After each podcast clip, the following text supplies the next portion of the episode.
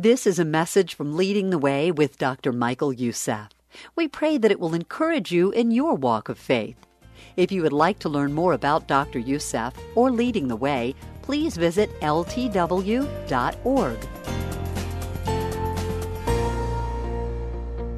Growing up under dictatorship, you are not allowed to verbalize what you think, especially if it's critical of the socialist dictator who's running the country. And so, in public places, what you do, if you ever want to say something, even to a family member, and you're in public, you have to whisper. You have to lower your voice. You have to look around and make sure nobody's listening. And then you say what you have to say. In fact, we had the saying that the walls have ears. In other words, be very careful. And that's how we were trained to be terrified. And that's how dictators dominate and rule and really destroy by the power of fear. Uh, you cannot speak your mind. You're terrified to speak your mind. You cannot express your own thoughts. In school, you basically parrot the dictator's party line and dare not say anything to the country, otherwise, you'll probably disappear and nobody will know where you are. So I understand this incredible power. After escaping to the freedom of the West, it took me a long time to get out of that grip of fear. In fact, I remember one time in a restaurant and I was talking to a friend and I was saying something and then I turned around, I was looking around, and then I said what I said, and he said, Why did you do that? And for the first time, I came face to face with that incredible power of fear that had gripped me and continued even though I have been away from the country for several months. At that moment, I came face to face with the realization of the enormity of the power of that evil spirit.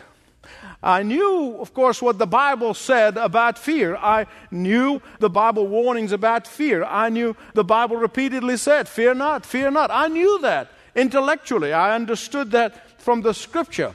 I knew all of that. but knowing it and actually overcoming fear and having freedom from fear are two different things.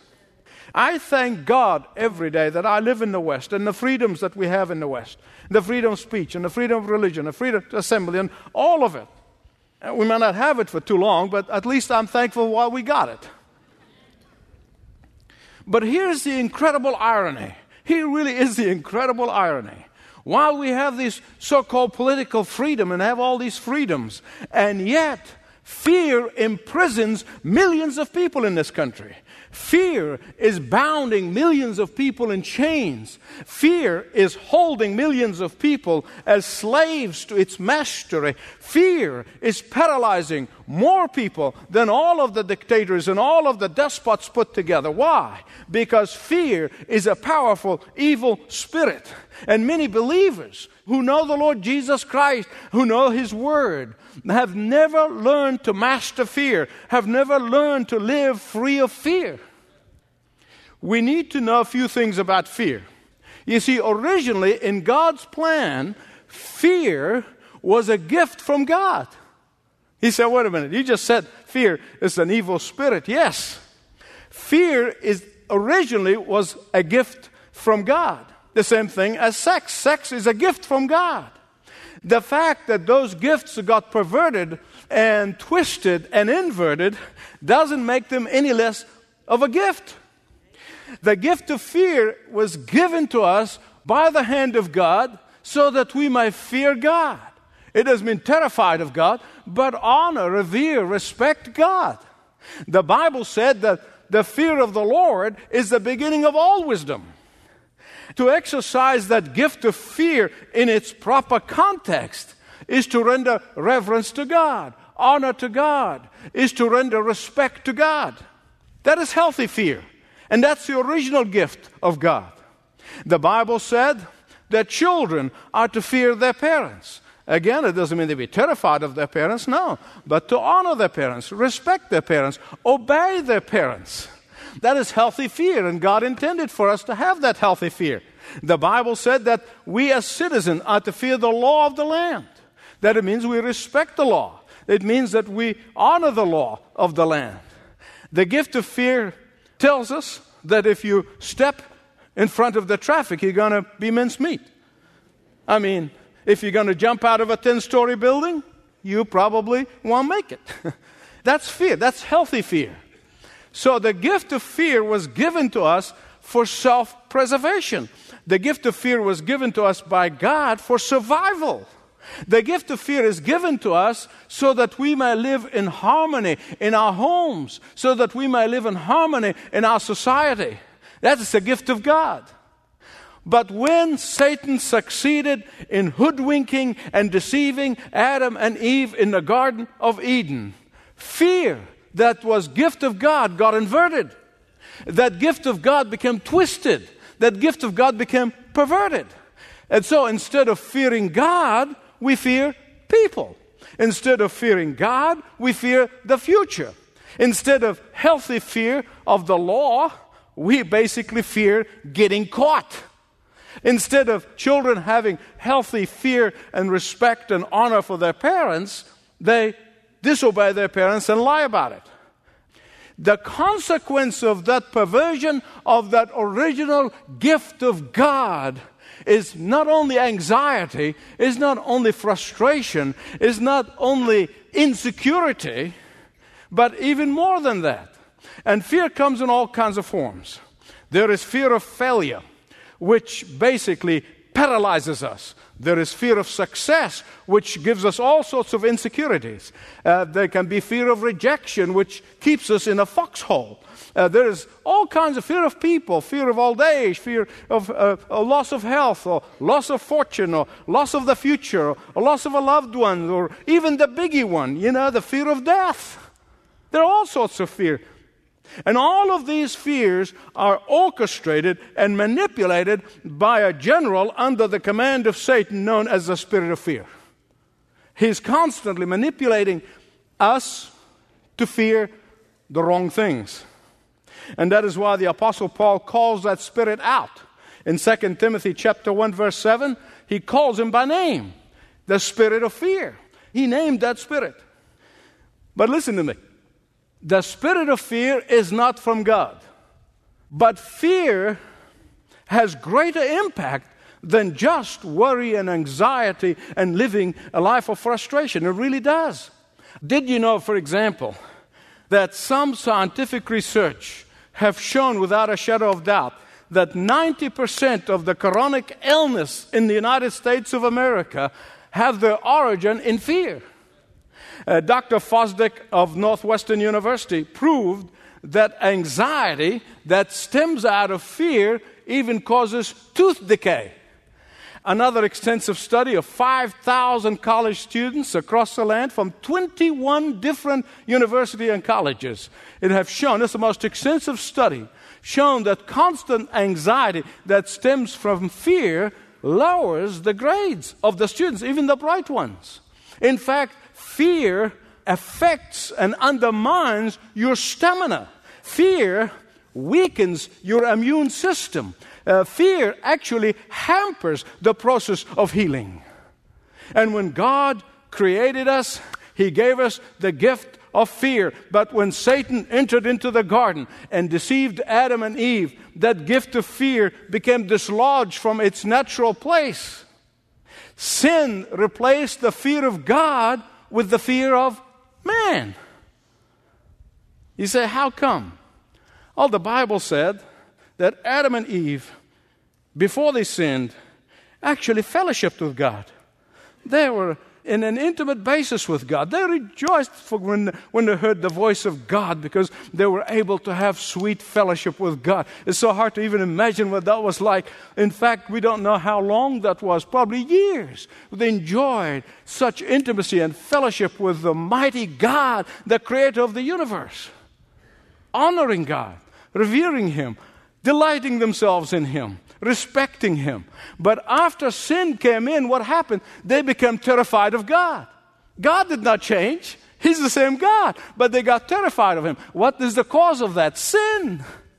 In the same way, when we fellowship with God, we are communing with God, when we are exercising intimacy with God, when we hear and obey the voice of God and the Word of God, when we revere and respect and love and adore God, fear takes its proper place. It's the gift of honoring God, of revering Him, of being delighted in His presence. But when we disobey God, when we disobey His word, when we stay away from God, when we are too busy for God, uh, when we do all of that, what happens? We become prey to Satan and his command general, named the spirit of fear. And when we sin, we live in anger and frustration and terror instead of reverence. Even those who don't know Christ, they are terrified of God. But that terror is not reverence, it's not honor, it's not adoring, it's terror. Because sin does that. And that's what I mean by the gift of God got inverted and got twisted and perverted. Because their conscience and sin caused them to be terrified of God. Why else do you think Adam and Eve hid after they sinned? The one that they've been fellowshipping with and enjoying his presence and, and delighting themselves in him, and all of a sudden they're hiding from him. Why? Sin came in and inverted that wonderful gift and perverted it. And their healthy fear gave way to terror. Today, there are so many people who are hiding from God and they're living in fear. Listen to me. But God's desire is to fellowship with us. God's the deepest longing is for fellowship with us. That we would have healthy fear, healthy respect of Him. God's continuous invitation for men and women and boys and girls come to me and fellowship with me. Come to me and experience the joy of being in fellowship with me. God's will for His children is not to live in fear. God's will for His children is not to live in anxiety. That only happens when we get away from Him, when we don't fellowship with Him, when we get away from His words. Let me give you another illustration from my life. Ever since I was four, five, six, and seven, you know, that, those years, the moment I was able to reach the doorknob and open the door, I ran away from home. And that happened again and again. And, and they get search parties going out and looking. One day, I couldn't have been more than five or six. I was doing the same thing. As soon as the door opened, I ran away. And I kept running, and I kept running. And several streets over from our house, I got attacked by Doberman and nearly destroyed me, literally devastated me. Blood was streaming. If it wasn't for Good Samaritan who came and literally delivered me, I don't know what would have happened, but I, I, I became terrified from that moment on. But what happened is more than that. It took me a long time, what at least to me at that time felt like eternity, to get home. It was like a long, long way. It wasn't very long, but it, was, it felt that way. I tried to learn something spiritual, something meaningful in my walk with the Lord from every experience that I go through. And I became aware of the fact that had I, as a little boy, holding my father or my, one of my siblings' hand, and I'm walking down with them hand in hand down the street, even a pack of Doberman would not have affected me. Do you know why? They could have barked all day because it takes me seconds to jump into their arms. Ah, but when I'm running away alone and the evil one is attacking you, it's a long way home. Or at least feels that way. And I learned a spiritual lesson from that time on. Because I can tell you with certainty that when I'm not walking hand in hand with my Heavenly Father, when I am not walking hand in hand with the Lord Jesus, when I am not in fellowship with Him, I tell you that gruesome demon called the spirit of fear can take grip of me so fast. And I say the same for you. And he can then take hold of you and, and take a grip of you. But when I'm walking hand in hand with my Heavenly Father, he can bark all he wants, he can scream all he wants, and things could fall apart all around me, but I'm at peace. Why? because I'm hand in hand with my Heavenly Father. Now, here's something I hope you'll never forget. I know that from firsthand experience. I know because it's the Word of God. It is when you are surrendered to Christ, you will not surrender to your fear. When you are hand in hand with Jesus, fear cannot take hold of your hand. When you have peace of Jesus, fear cannot steal your peace. When you have confidence in Jesus, fear cannot shake that confidence. When you allow the promises of God to fill your mind and your heart and your spirit, there is no room in the end for fear. And that is why the Bible is filled with promises. Fear not, fear not, fear not. Why?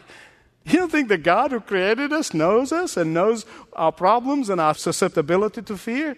The reason the Bible is filled with promises, fear not, because God knew that when sin did its total job in the Garden of Eden, every one of us, every one of us have become susceptible to fear and have become vulnerable to the exchanging the fear of God to the fear of people and circumstances and future. Hear me right, this is very important. Sin switched the question that you and I must always ask when we are facing a major decision. What would God say? What does God think? How can God view this? To, ah, what will people say? How will people react to this? See, that's what sin does. It, it reverses the question. And at that point, what you will experience is irrational fear. Irrational fear can take hold of anybody. Irrational fear comes from all sorts of areas. And that is why we must practice the fear of the Lord in our lives. We must teach our children to fear the Lord because when they fear the Lord, they're not going to fear man. That's the only way you are going to experience freedom from fear in your life. That's the only way you're going to have victory over fear in your life. That's the only way that things will be falling apart all over Wall Street and all over Main Street, and you can say, I have my confidence in the Lord Jesus Christ. Because He's the one who gives you freedom from fear. Again, not terror, but respect and honor and reverence. Let me ask you this this is a question between you and God, it's between you and yourself. What kind of fear are you experiencing right now? What kind of fear that is gripping your heart? Whatever it may be, you can defeat it. You can have victory over it. You can be free from fear today. Well, after this brief introduction, now I can get to my text. Don't panic. That's supposed to scare you. Uh, see whether you still have fear or not. During the time of the prophet Isaiah, they were going through a tough time, much tougher than what we're facing. They were having a time of economic upheaval. They were going through time of insecurity. They were having loss of family relationships and, and familiar surroundings, uh, the loss of loved ones, and they were going through confusion and fear. If you ever read the history of that time, you'll understand the upheaval that God's people were going through at that moment. And through the prophet Isaiah, God was speaking to his children, and it's a promise that is to you today, even though it was written 2,700 years ago. And here's what God said in chapter 43, verses 1 and 2 in the book of Isaiah. He says, Fear not, for I have redeemed you. I have summoned you by name. You are mine. When you pass through the waters, I will be with you. When you pass through the rivers, it will not sweep over you. When you walk through the fire, you will not burn. The flames will not set you ablaze. Now, amen belongs here. Amen. Now, here's what God is saying to every faithful believer. When you get into deep waters, God is saying, and we all go through the deep waters of life at some point, don't panic. Why?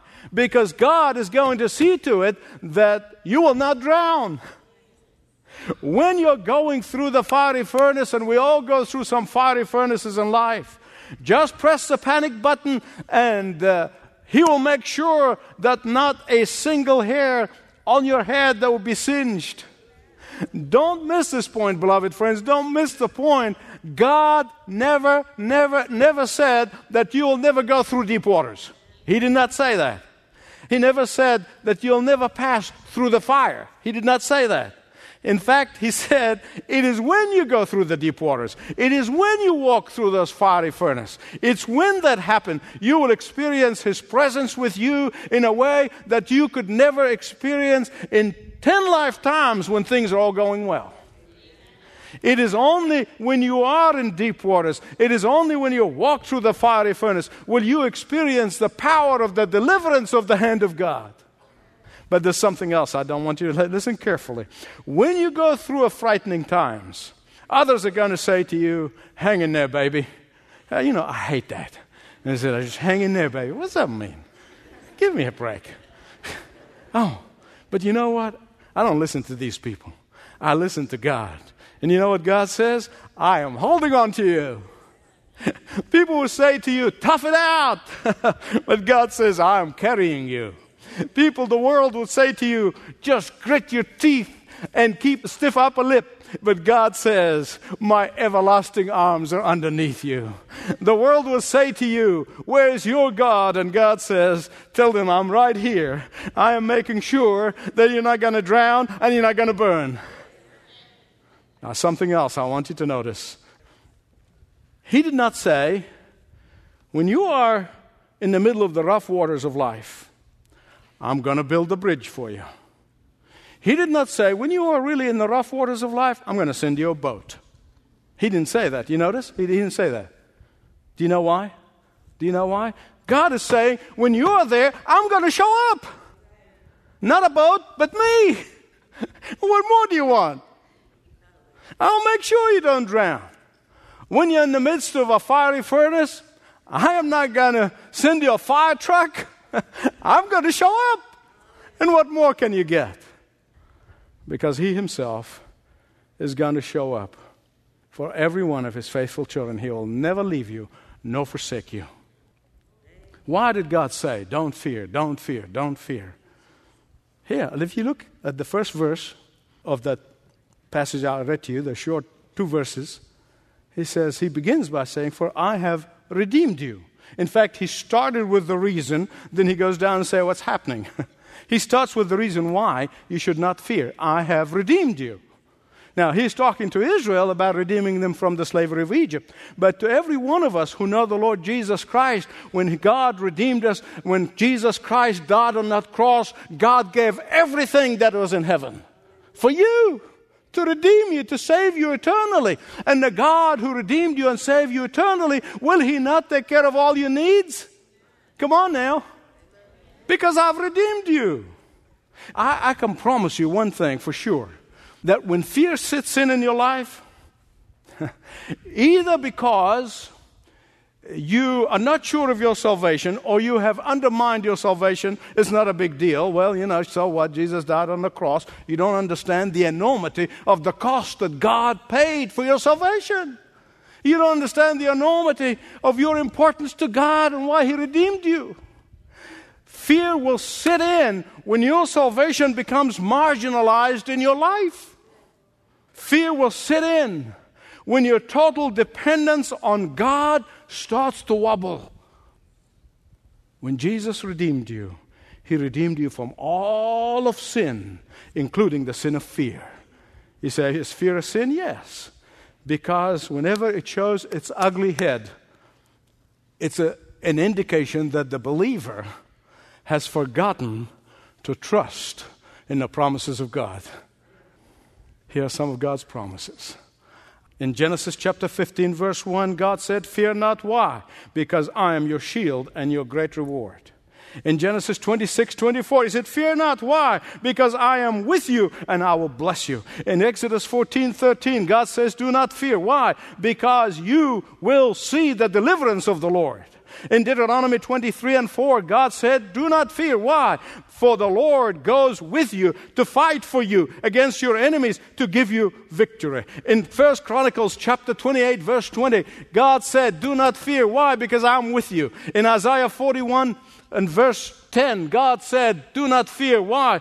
Because I will strengthen you. I'll help you. I'll uphold you with my righteous right hand.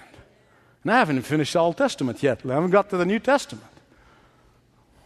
Fill your mind, your heart, and your spirit with the promises of God, and I promise you, you will have victory over fear.